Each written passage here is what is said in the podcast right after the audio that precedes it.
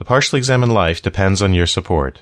To find out how to do that in ways that are cheap or even free, go to partiallyexaminedlife.com slash support.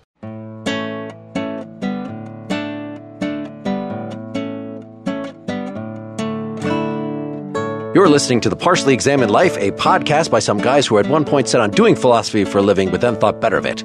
Our question for episode 207 is something like What is aesthetic taste? And we read three essays by Johann Gottfried Herder The Causes of Sunken Taste Among the Different Peoples in Whom It Once Blossomed from 1775, On the Influence of the Belles Lettres on the Higher Sciences, 1781, Does Painting or Music Have a Greater Effect? A Divine Colloquy, 1785. And we also read the sections about music and dance from the book Critical Forests Fourth Grove, written in 1769. For more information, please visit partiallyexaminedlife.com. This is Mark Linsenmayer, my genius pursuing bad ends with bad means in Madison, Wisconsin. This is Seth Paskin in Austin, Texas. This is Wes Alwan climbing the craggy and precipitous cliffs of taste in Cambridge, Massachusetts. This is John Pierson leaping from the weighty to the frivolous in Chicago, Illinois. Jughead, if you will. How's it going? Pretty good. I'm very nervous to be talking with you guys, just so you know. I've been a fan for about seven years. Tell us how you uh, got here.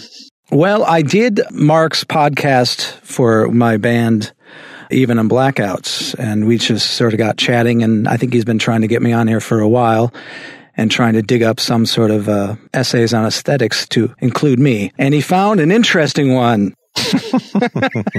yes, the two things were coincident. You're our third kind of rock star guest that we've had on here, and I, I try to look for practitioners when we come back to aesthetics, if possible, since I want to have people that have really dipped their noses in this kind of stuff in the practice of it. But I always also find it amusing. You were telling me like, can't we talk about surrealism? Can't we talk about something in tw- you know the 20th century, something modern? I actually have a connection to that, and uh, we should mention that you're not only a musician but also a theater guy, experimental avant-garde theater, a writer, multiple books, etc. You are as widely practiced as Herder is in terms of his writing. Yes, I have about 30 records under my belt and about 30 performed and printed plays and uh, three novels. Wow. My company, the Neo Futurists, actually are, are, is probably the thing I'm most known for around like internationally. We have a company in New York and one in Chicago and one in San Francisco. When you say company, like a company of jolly actors or? Yeah, we produce, there's one show called Too Much Light Makes the Baby Go Blind, which we've been doing for about 30 years. And then well, we have a regular season where we write four new plays every year. Mm. And you should tell them what your current gig is, your acting gig. Well, my current gig I'm going back to, I've been doing it for the last four years. I'm uh, Ollivander in the Harry Potter world in Osaka, Japan. so telling kids in Japanese about their wonderful wands and what they'll do for them. Yeah, I had to learn Japanese and just thrown into it. We were the first cast that did it in Japanese, and it's a one-on-one experience too. So I have to pick a kid out from an audience and start talking Japanese to them. wow. I'm sorry, I don't know anything about the Harry Potter universe. What is Ollivander? Is that the name what you said? Ollivander is the uh, basically he's the one who sells Harry Potter the wand, his first wand. So I basically bring a kid through that whole sort of show where they get a wand and it fails, they do a bad trick and a bad trick, and then they get the the wand that fits them because the ah, wand chooses okay. the wizard. I'm sure we can mm-hmm. draw a comparison between that and there's so many things in Herder of fittingness and the poetry that fits the culture and the music that fits the culture. And if you try to do something that doesn't fit your culture, then you monumentally fail. So if you try to in- imitate the Greeks and your soil is not the same as the Greek soil, then that's just bad. So the wand is just a, just a special application of that principle. Yeah, I've been pretty much all all over Europe and, and Japan was my first Asian country, and I did realize it's like they say the culture is so different. It takes a little while to get used to. I mean, they just see things so differently. But luckily, I studied a little philosophy, uh, you know, difference between Eastern and Western philosophy, just to get a little grip on how I would be treated there. like a conquering hero like a uh, a reigning god what? Yeah well for instance you know they it's mostly in the language about how they you know where we focus on the object they focus more on the action.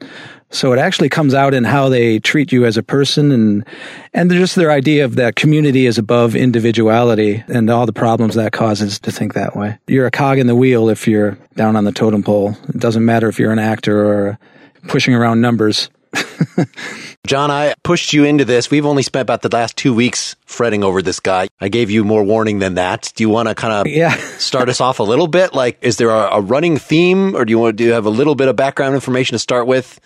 You know, I didn't know anything about him, and it turns out there's not much actually translated. And, but he has, I feel like he's had more of effect as an inspiration to many people during the day because, you know, he was friends with Goethe, and supposedly he sort of changed his view on his writing. And he was taught under Kant, so he had an effect from that. And then I think he had an ongoing sort of love and hate relationship with him for his whole life. He was in a period that was going from the age of reason, tinkering towards uh, romanticism. I think he was caught in the middle of it because I think he didn't believe any one or the other was right. And it kind of shows that he was friends with Kant and, and Hamann, who I didn't know anything about. But Hamann was more of like a punk rocker in rebellion against prog rock music. You know, he was a rebellion against the uh, age of reason and was trying to push people more towards relying on their senses instead of reason. So it seemed like a lot of his works just sort of seems to be about trying to balance those two forces. This is the first time I've read Herder, and it's not what I expected. When you speak of balancing the two forces, they're kind of present in the way he writes. It's very ornate and emotive, let's say. There's lots of exclamation points and question marks. and italicized phrases. And yet, I guess in the end, I'm thinking mostly about the essay Sunken Taste, but he has good things to say about reason, for instance, in taste, but also the ways in which reason can go overboard. So he's asking for some sort of balance in ways that sometimes seem reminiscent of Nietzsche, although I think he seems to have different tastes than Nietzsche. And he also has a very interesting idea ultimately about the grounding of taste and sort of the vital public concerns of a people or a culture. So anyway, it's not what I expected from, you know, hey, this guy was a student of Kant. That's just not what I came into this. And I think you put it perfectly, John, with this sort of is in transition to romanticism, but it's not a rejection of reason per se. It's really hard to describe Herder until you've looked at him. Stylistically, the word I would use is lively. And again, we don't know how much is this translation. I would love to look at the German if I could still read it as well as I used to, but the prose is poppin'. It's lively. It, it has energy. It moves itself forward and he's witty and adroit in a turn of phrase and not afraid to level criticisms and pass judgment, but not in an overbearing, obnoxious way. And so I liked that it was not a tedious slog but he's making constant reference to the past. I mean, I think one of the things that's a kind of a key, especially in the essay that Wes mentioned, is this callback to historical epochs. And he even suggests he's going to do a survey of the entire history of taste in the West. And the themes I saw coming out of this were there's a tension between the creative force of genius and reason. And there's this notion that reason itself is not sufficient. There needs to be some kind of compelling creative energy to move things forward, that reason is not sufficient, that knowledge just for the sake of utility, knowledge for the sake of utility isn't knowledge really at all. There has to be the freedom to explore creatively inside of an epistemic structure, but also the last thing that kind of came out to me was this tension between his kind of reverence and call to go back to the Greeks. Like we have to go back to the ancients. And yet each age has its own taste. Each age can, I should say, have its own taste, assuming that the seeds and the fruits and the environment and the politics and the social and yada, yada, yada all come together in the, the right way. So we can talk about what he characterizes like the Roman taste versus the Greek taste. I thought that was a really interesting thing. Yeah, we should start with the causes of sunken taste among the different peoples in whom it once blossomed. Just before we do that, so the reason I picked this author is just because I had an aesthetics lecture as an undergrad and we read some short thing by him. I cannot for the life of me remember exactly which it was. I didn't particularly recognize it among these things, but I found this collection, Selected Writings on Aesthetics from Gregory Moore. So he's the translator. He gives about a 30 page introduction, which is what I used to figure out like what of this massive 400 page tome, what we should try to take on. And so the sunken taste and the belles lettres, in other words, pretty words on the higher sciences, they weren't written right next to each other, but Moore describes them as they could be companion pieces. So one is about why is there good taste in certain eras? And then why does that inevitably decay?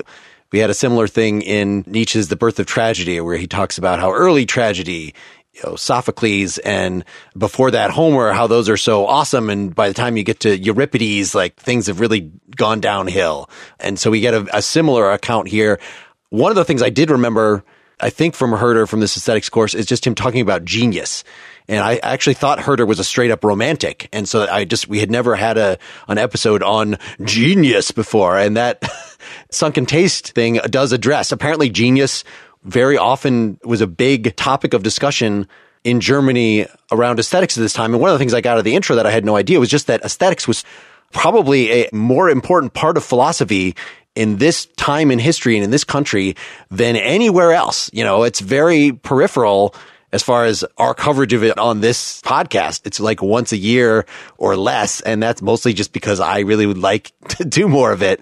But here, this is really, as we'll get into it, this was kind of seen as somehow set up. I guess we saw this. There was a the Combat and Classics episode that Dylan and Wes appeared on on Rousseau's Discourse on the Arts and Sciences.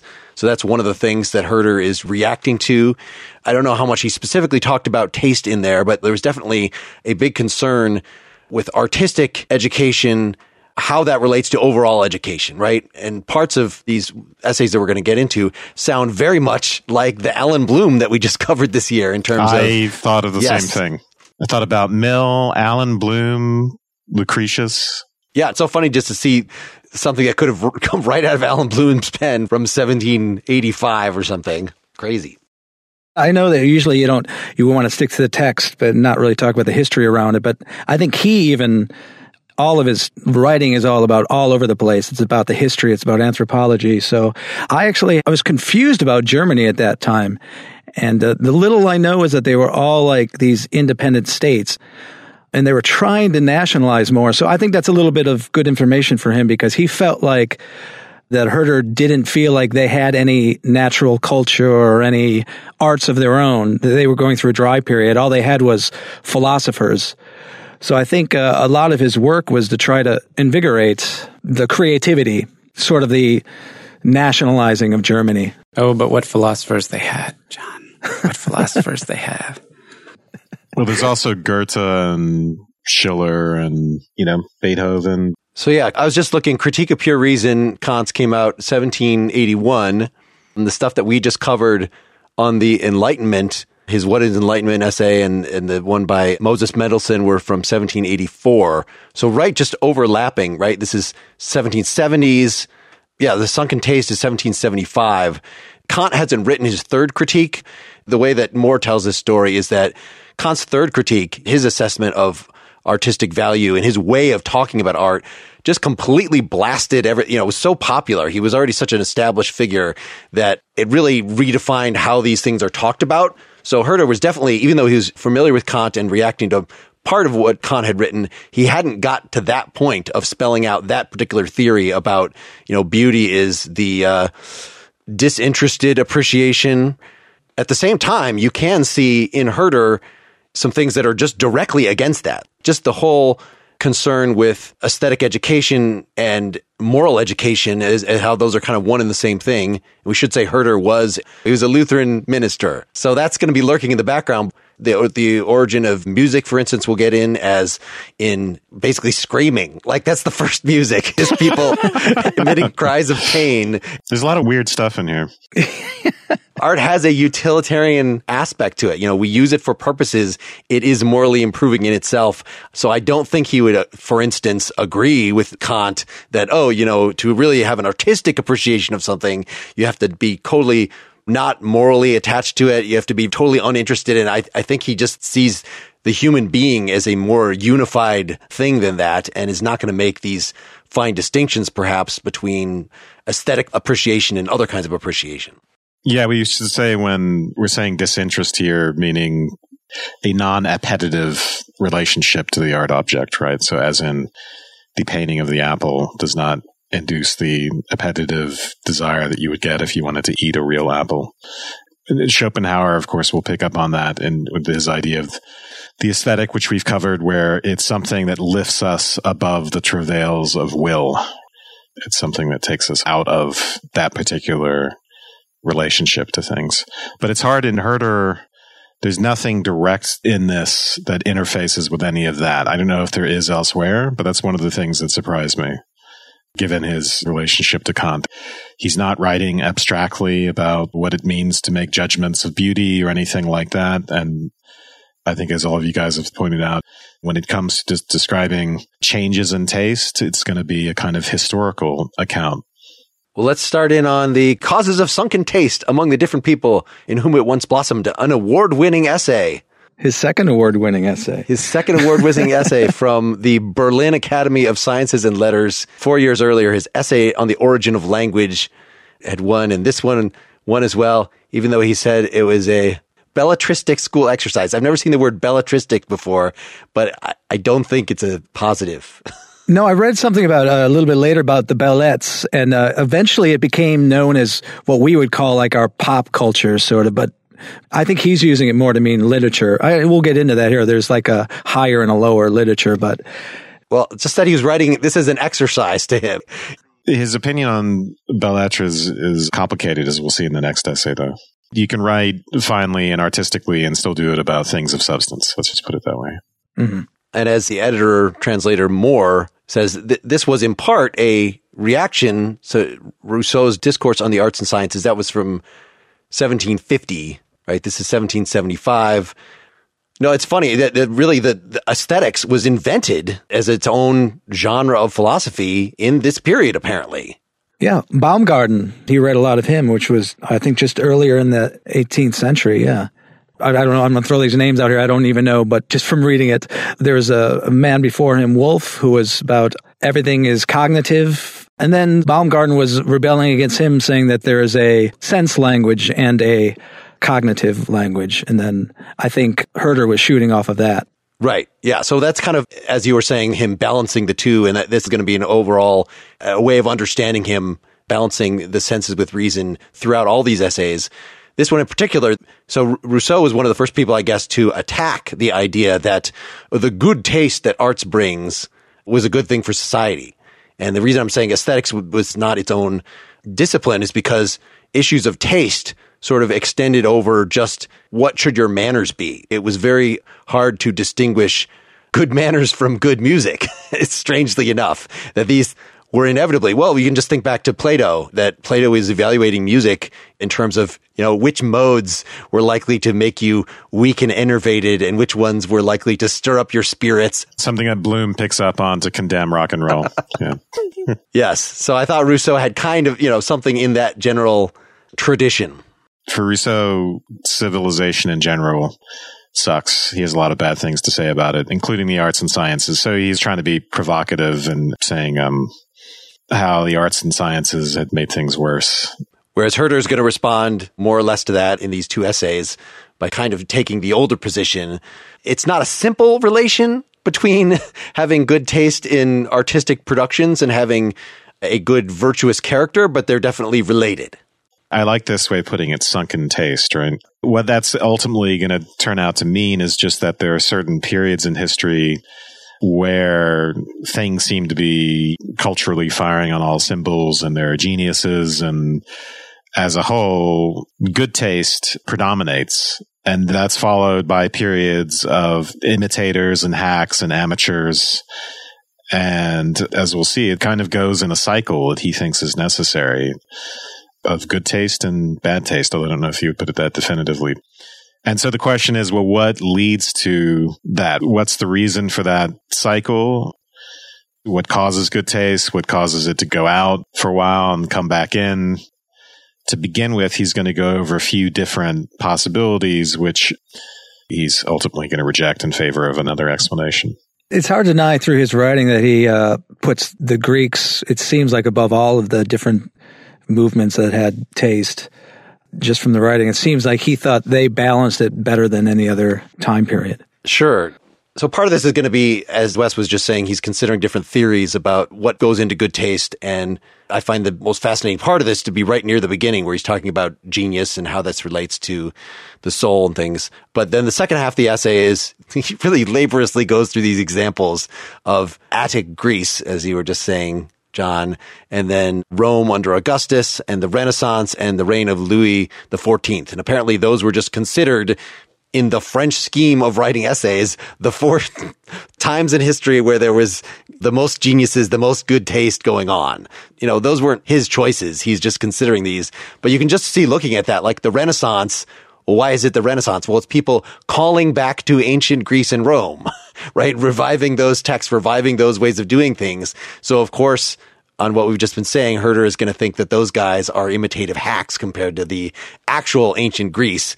And then he, even within ancient Greece, he's going to have something that really reminded me of the whole, again, the birth of tragedy story in Nietzsche, you know, a very snobby thing about like some of the Greek stuff being really awesome and some of it, even within, you know, those few hundred years of being just imitative trash and they, they just spoiled everything that was good about tragedy in the later plays, blah. I also like this take uh, on Egypt that they made things too big to be uh, tasteful.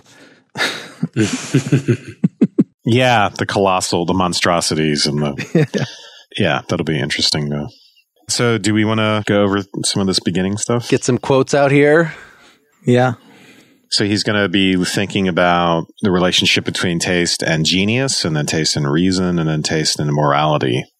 And what's interesting early on here is he gives this definition of genius, which will be important. And it is that this is on page 309. Genius is generally a mass of intensively and extensively striving faculties of the soul.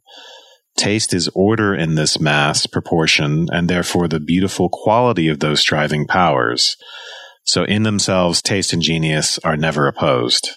Yeah, so that's supposed to be directly arguing against some other unnamed person's position that genius was very much touted in German society at the time as being opposed to uh, the simple taste that all the aristocrats claim to have taste. And that that's just something there's something small and petty about that. Whereas genius was you know individuals was beethoven producing this awesome thing. Yeah, he talks in one place about newer generation coming along and saying, "Look, we're doing all this dangerous, innovative stuff, and you're you're just a bunch of old people lying in bed." That's what I refer to in my opening. And yeah, it's not as simple as that. So let's just look a little more closely. Genius is a mass of intensively and extensively striving faculties of the soul. So in other words, genius is a natural thing within individuals. It's just them being really energetic and creative. Taste is order in this mass, proportion, therefore the beautiful quality of those striving powers.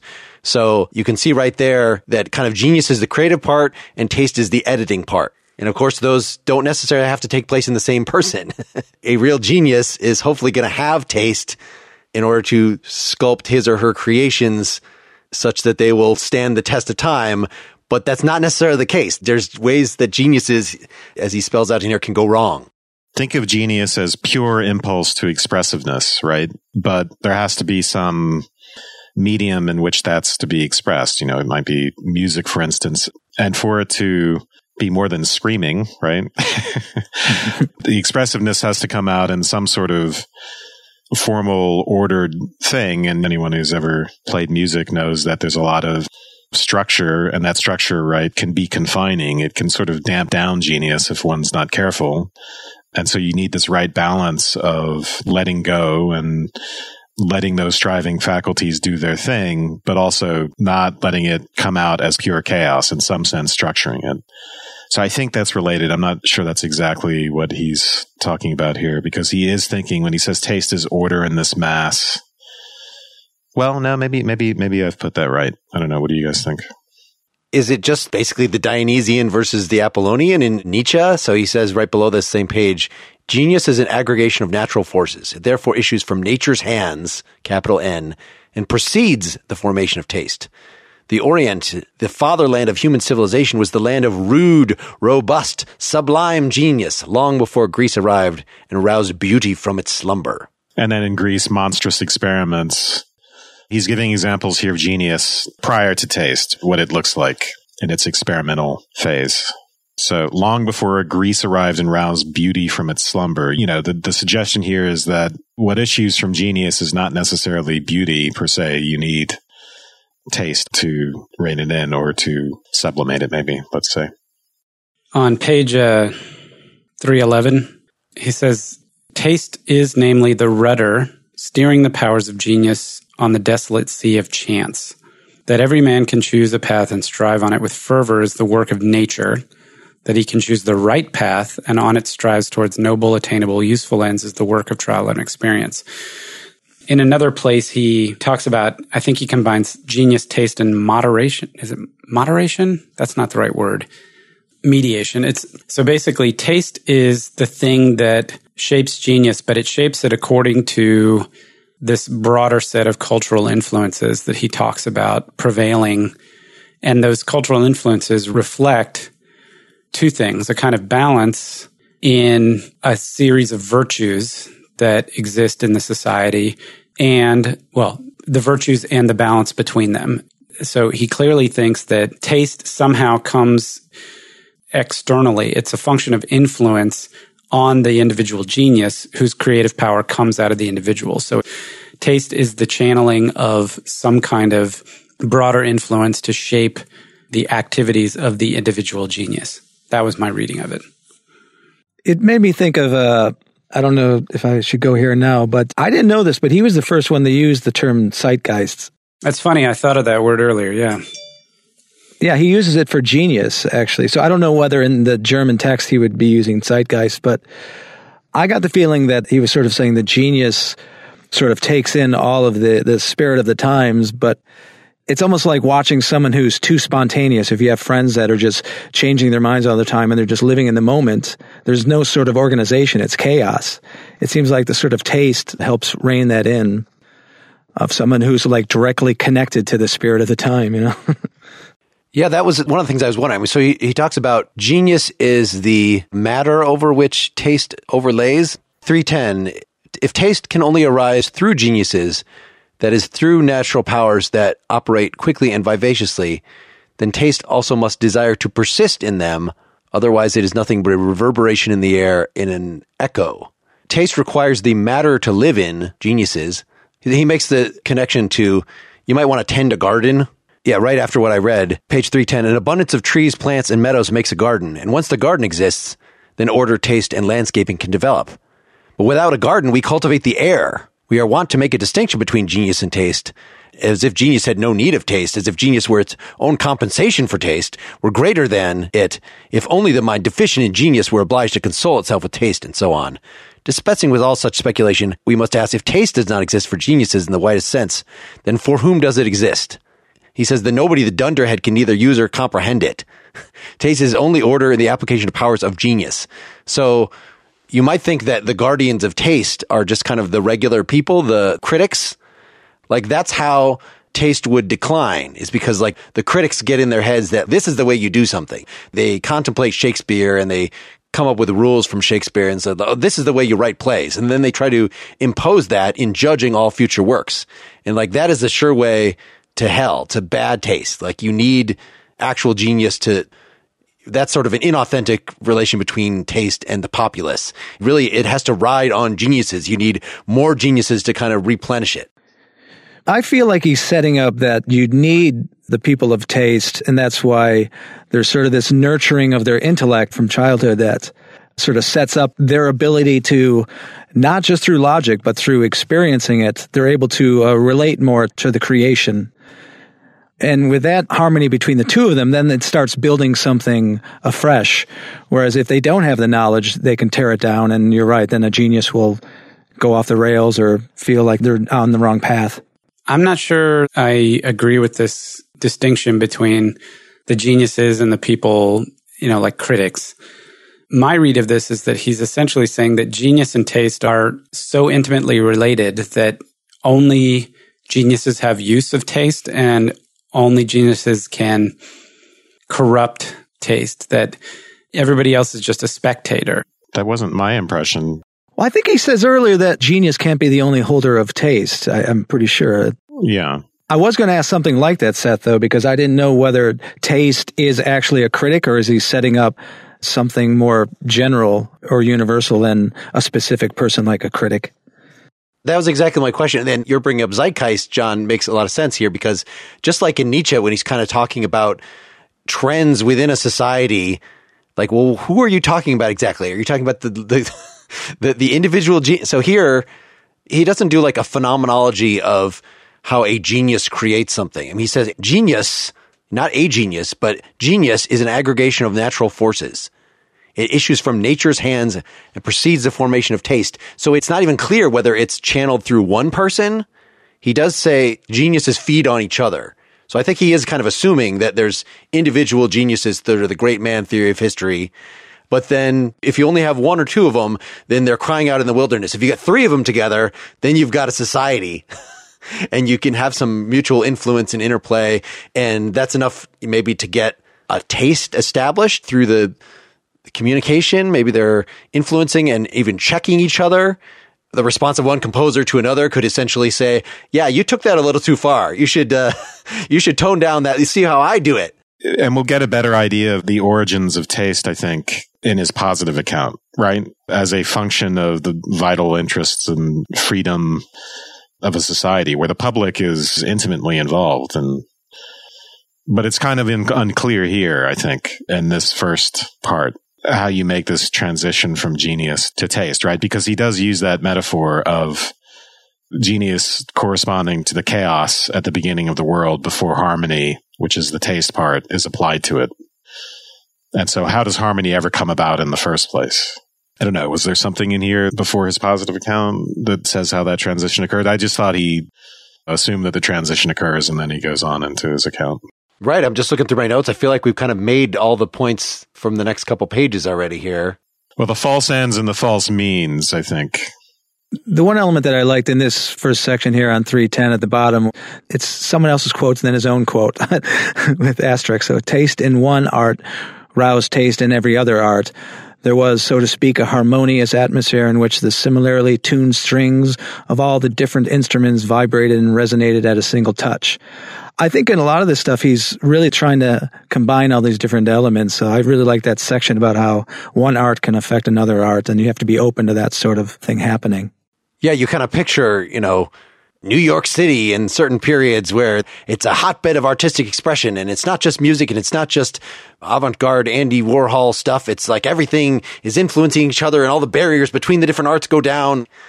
That's what this taste in one art roused taste in every other art makes me think.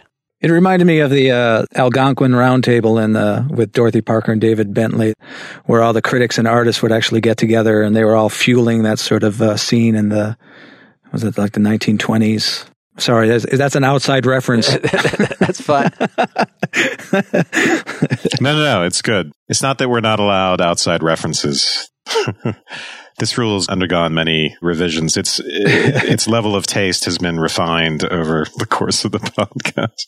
Well, I bring that up, Wes, because I was thinking when I was reading this, when I was thinking of the Romantics, I always acquaint that time period with as an artist and a theater person, the one time in history where critics and artists seem to be working together or against each other. And then uh, I think the other one was again in this Algonquin circle. And, uh, and nowadays we just deal with more people being reviewers instead of critics sort of helping the art. Instead, they're just telling people whether to go see it or not. So I thought it was really important to sort of understand that this was sort of a, a leading into this idea of critics and artists working together. Yeah, I had a lot of occasion to think of what sunken taste times we live in reading this and thinking about better times, which of course Herder would probably have thought of as completely tasteless. But I think it's difficult. We don't have a unified culture at all. And maybe that just would rule it out for him completely. We have no chance. Well, here's where he says in 311, he says, A genius had a noble and true goal before him, but had no guide to take him there. So it's all about once a genius is on the wrong path, there's no getting back. Yeah, this is where he's talking about the extent to which geniuses alone ruin taste, right? The people who have the, the greatest effect on a culture within an art because they have these powerful faculties at work and they're productive and they're doing things. But of course, that doesn't mean that they are necessarily the font of taste, and they, they can actually corrupt taste. And then he gives this whole false ends versus false means as being the two ways of doing that. Where the false ends is passing beyond. Does he say concretely? Did anyone get a good idea of what it means for? Because uh, John, that's where you just read from the you know well, that was the false means that he read. The false ends is really short before that. It's just a metaphor. If a vessel is already full and yet more water is poured in, then it flows over. If the mind that is full of power and has already attained its goal wishes to continue, then in passing beyond the goal, it enters the land of unnaturalness and false taste in ends. So we might think about maybe the monstrosities again or the colossal statues of Egypt you know, the idea, for instance, that let's go create this massive pyramid, man. That's going to be so cool.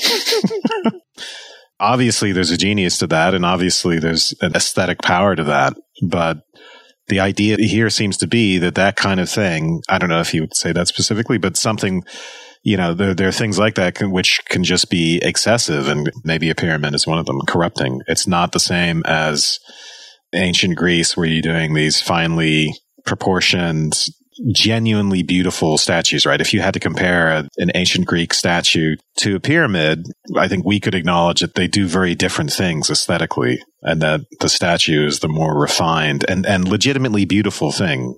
It's a little weird even to say that the pyramids are beautiful. They, they are beautiful, but sublime maybe more beautiful by way of power and awesomeness.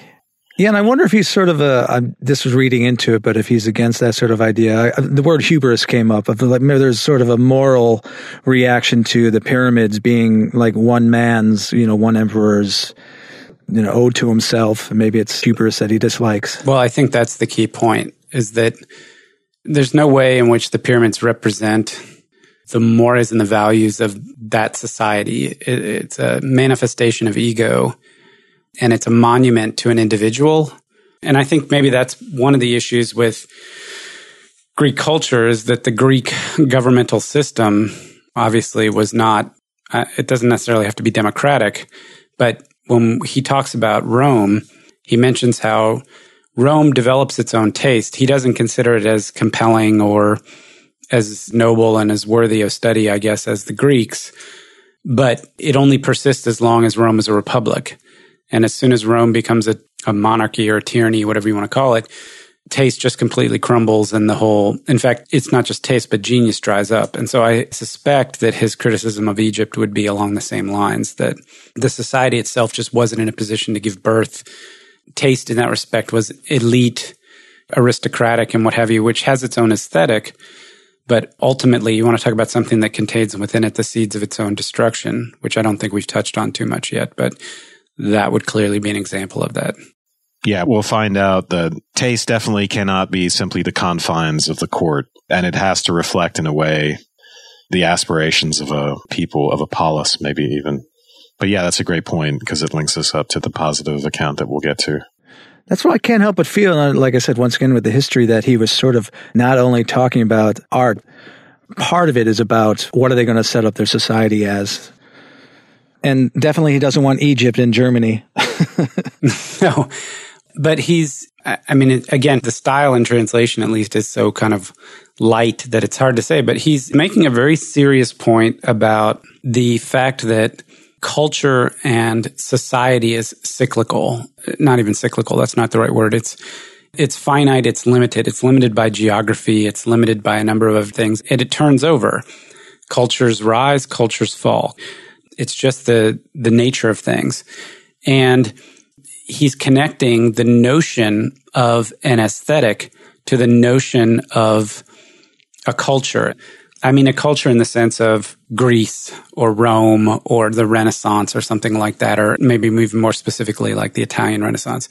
And so he's inventing, essentially inventing aesthetics and historicizing it all in the same motion, which sounds very anti-Kantian. And it's a pretty remarkable and bold move, I think. So are we jumping to section two? Roman numeral two is 312. Is reason set against taste? And you can just imagine, given the definition he's just given of taste being the moderating thing against genius, then no, of course, reason is not going to be opposite taste. In fact, reason is kind of like if you're doing architecture, you would have to employ a lot of reason to make sure your building doesn't collapse. And that's kind of part and parcel of making sure that your piece of art is internally coherent. Like the things that make something beautiful, that make something tasteful, you could point at them, you know, whenever people say, Oh, I see the, the essence of geometry in this or whatever, they're pointing at something that would have been included using reason, not just based on inspiration, say. Yeah. And I think it's kind of clear why someone would think that reason is set against taste, as in making things arid and, and bleaching them of their passion and their artistic quality or something like that. Or, or having the feeling that it's really hard to be creative when you're in that rational mode. But yeah, once again, he's thinking of these two things working together. So he's thinking of the nobler the genius, the more he must show accurate, comprehensive reason in the most rapid firestorm of activity and sensation. So in a way, you know, the more genius there is, right? The more rapid firestorm there is, the more potential for chaos. And so the more you need something to order it and structure it. And once again, I think of music where, you know, you could be really letting yourself go. You could be even improvising but still caught up within a certain kind of structure, which you've learned by habit, right? You've internalized by habit. And without that, again, it could just be something like the screaming or the just something so purely emotive and chaotic that it doesn't even rise to the level of what we might think of as the aesthetic. On 313, uh, I really like this section where, because a difference between true reason and pure reason. So when reason is supposed to have promoted false taste, then one really means unreason, subtilizing sophistry. For otherwise, it would mean either that one weaned oneself from sensuous objects for the sake of pure reason, and our true reason never does that, for we are not given to float above the stars, or that one has misapplied one's reason to sensuous objects, deliberated where one should have felt, separated the distinguishing marks of an object where one should have connected them. I just like this idea of, of pure reason. I think another important background of him is that pretty much everything he does is about being a, an empiricist. He wants there to have to be sensual stimuli. So he's going to be anything that's against just pure thinking. So I think he feels that you can't get any kind of genius from just a priori ideas. Yeah, this is where the some of the Kantian influence seems to come in, the sort of synthesis of empiricism and, and rationalism, right? And Kant's famous dictum, perception without conception is blind, conception without perception is empty. You see that in his demand for the sort of union of the sensuous, and we see this throughout these essays, that the union of the sensuous and the rational in relation to the aesthetic. Right, and that was what he was reacting from. John had mentioned Wolff a rationalist Kantian. I thought he was associated with Kant. Maybe I'm wrong about this. I've never read any Wolff, but that's one of the people that Herder did not like. And he was all about doing aesthetics by top down rule making. You know, this is what beauty is. And you could come up with any number of philosophical the beauty of music comes from geometry. This is one that he's going to take on specifically later. Like, look at how the octaves you can measure their wavelengths and their mathematical relationship between them and why the triad works. And it's all because of beauty. And it's the same in architecture and it's these regular forms. Like that's what makes beauty. And if you just have a rule like that, even if you got it from sensation in the first place and then just apply it uniformly to then condemn things that don't follow it, like that's what I was referring to as the pernicious work of a critic, though he does not actually make that I guess he would think that that would be one of the traps that genius could fall into is kind of taking its own rule and going crazy with it and getting detached from the actual sensuous products and sort of more conceptual art that is unrooted from its sensual beginnings. Yeah, down on uh, the end of page 313, without sense organs and drives, reason is but an idle spectator. And if these are opposed to it, then discord ensues and taste will never reach maturity. All right, moral powers. Taste and virtue are not identical, but they do have something to do with each other. Yes, they do. uh, he says, continuing this to page 314, taste is only the order and harmony of certain sensuous powers harnessed towards or inhering in a work of art. Virtue is supposed to be the order and harmony of all our powers harnessed toward the great work of life. Oh. So, hey, creating a good work of art is kind of like a subsection of creating a good life. It's just like the one thing in your life, this artwork. This is going to be the one thing that's good. The rest of me is going to be a total freaking mess. The typical operation of artistic genius. Yeah, this comparison between virtue it really confused me. So it, it might be nice to hear someone talk th- me through it. yeah, does he really give an example? Yeah, he talks about taste assisting in the maintaining of manners. Right. That is the tradition that, you know, Rousseau initially was arguing against is because all these aristocrats are, ooh, if you have good taste, then you have, you know, setting it up as an aristocratic thing. And Rousseau was saying, no, actually, your taste and your pomp are actually what is corrupting you. So the sort of synthesis of those two things, yeah, is what we're seeing here a little bit. Uh, higher up, his talk of the work of art being limited is really interesting because the idea that the faculties can be confined to it in such a way that other higher active powers remain disordered and lifeless, which I assume, well, I'm not sure exactly what that means. And then by contrast, the being drawn into a work of art in such a way that the passion that you have discomposes your other powers and then you're in this rage of, of taste. and then other works can demand a passion of the kind that is artistically but not morally good. So what does all that mean? I don't know. This might be throwing us off track, but remember I did the reading on the origin of language and he uses the same example of a bee of this idea of that animals are sort of confined to their one skill. That's all they can see. And that the difference between the human's mechanisms in the brain is that they're born without any skills, basically, so that they can put concepts together and choose. So I thought he was sort of going off of that idea that I'm not sure exactly why, but I felt like that fit in that this idea of being able to not be stuck in one path, having those blinders on. I guess I'm trying to connect this back to the point of that quality in one art influences quality in the other arts. And I think you could see that is within a society or within an individual. I think why we're having such trouble and why the talk of the zeitgeist is appropriate is because he's not really being very clear of like how much of this is one person thinking versus how many people do you need to make this a plurality versus the whole society or is it the critics is it the geniuses he's talking a little more abstractly than that. I think typically, as I was saying, if you really concentrate on one work of art and you put all your energy into that, then that's probably not going to lead to you treating yourself as a work of art and making all your faculties harmonized. But I think he thinks they are similar skills, right? That it's actually a misuse of genius, perhaps, to go overboard. And you should, in fact, let one art, the art of the thing you're working on, influence the other possible arts, the work you could do on yourself and learn from that. The harmony that you're creating and setting up a nice painting or a nice song is not entirely unlike the harmony that you should be creating out of your own faculties. Yeah, I mean, I think this is helpful.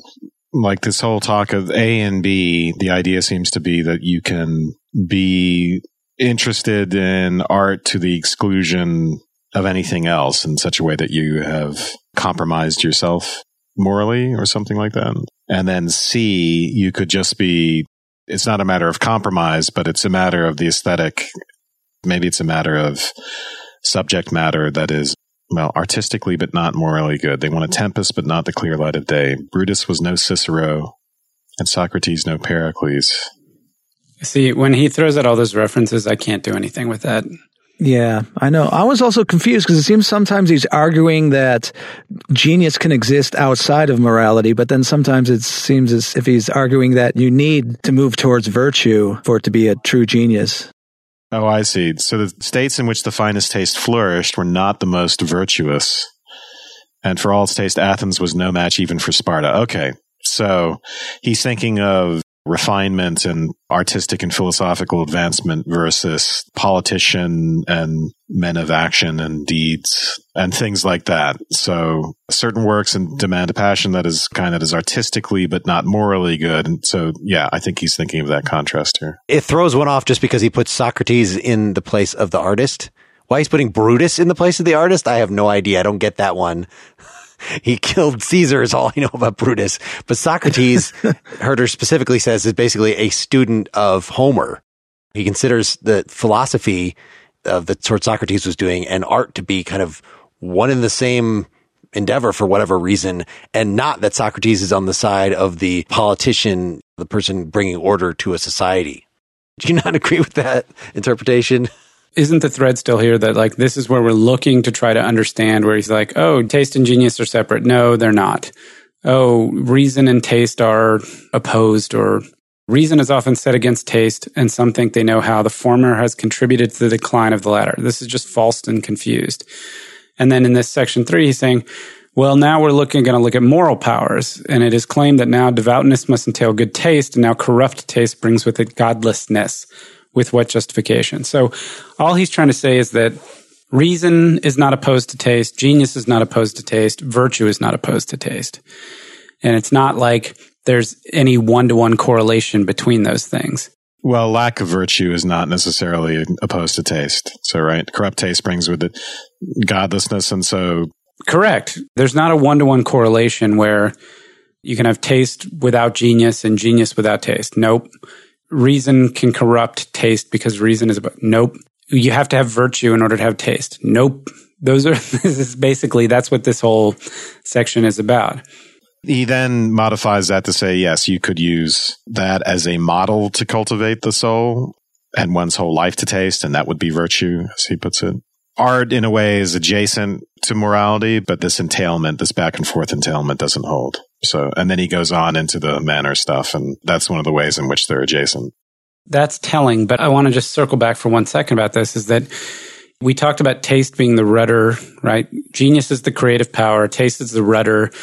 Then he uses the term reason, but I would love to go back to the German because it feels to me like it's more about judgment and we have to think about probably a historical section and what Herder knew or didn't know. He's not talking about a faculty of reason. And when I see that word, that's what I'm thinking, right? The faculty of reason. But I think what he's saying is there's an element of judgment in the application of the taste that comes out of the zeitgeist, right? The cultural milieu.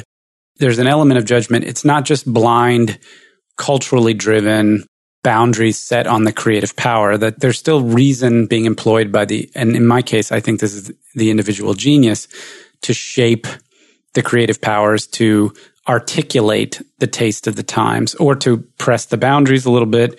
And you can do that poorly or well, right? And then this to me about the moral powers is just separated somewhat from that previous discussion in the sense that he's just sort of, let's move on to the next thing. But where he talks about in section two, it is undeniable that where manners are most profoundly corrupt, taste must also be corrupt, and that is perfectly natural. Taste is only a phenomenon of reason, genius, the sensuous powers, and desires.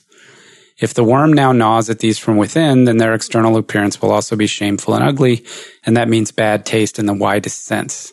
Where there's extravagance, weakness, bondage, and lustfulness, not one faculty of the soul will still have noble ends or noble means. Oh, God forbid lustfulness. You can't have any art with lustfulness. My inclination is to read these things as categories or faculties and think in terms of more absolutist transcendent terms, you know, the faculty of reason and the creative natural force of genius, right? And the cultural bounds of taste. But I think what he's trying to say is you have to look at the whole picture and you look at the individual creator and the individual inside of the whole picture. And there are cultural considerations that will make it impossible for somebody to positively channel their genius, make good judgments and apply taste. There are just, in certain circumstances, it will be impossible for there to be good taste. In other circumstances, it will be possible but there are many variables that will determine whether good taste is actually manifest. Part of it is the creative power there. Part of it is does that individual exercise good judgment? Has that individual been exposed to all the appropriate things in the society that articulate the virtues of that society? And then is this society itself fertile grounds for the articulation of good taste? I think we can consider the applications of that to specific societies and then his recommendations for uh, current aesthetic education in part two. So come back then or become a partially examined life citizen and hear it right now.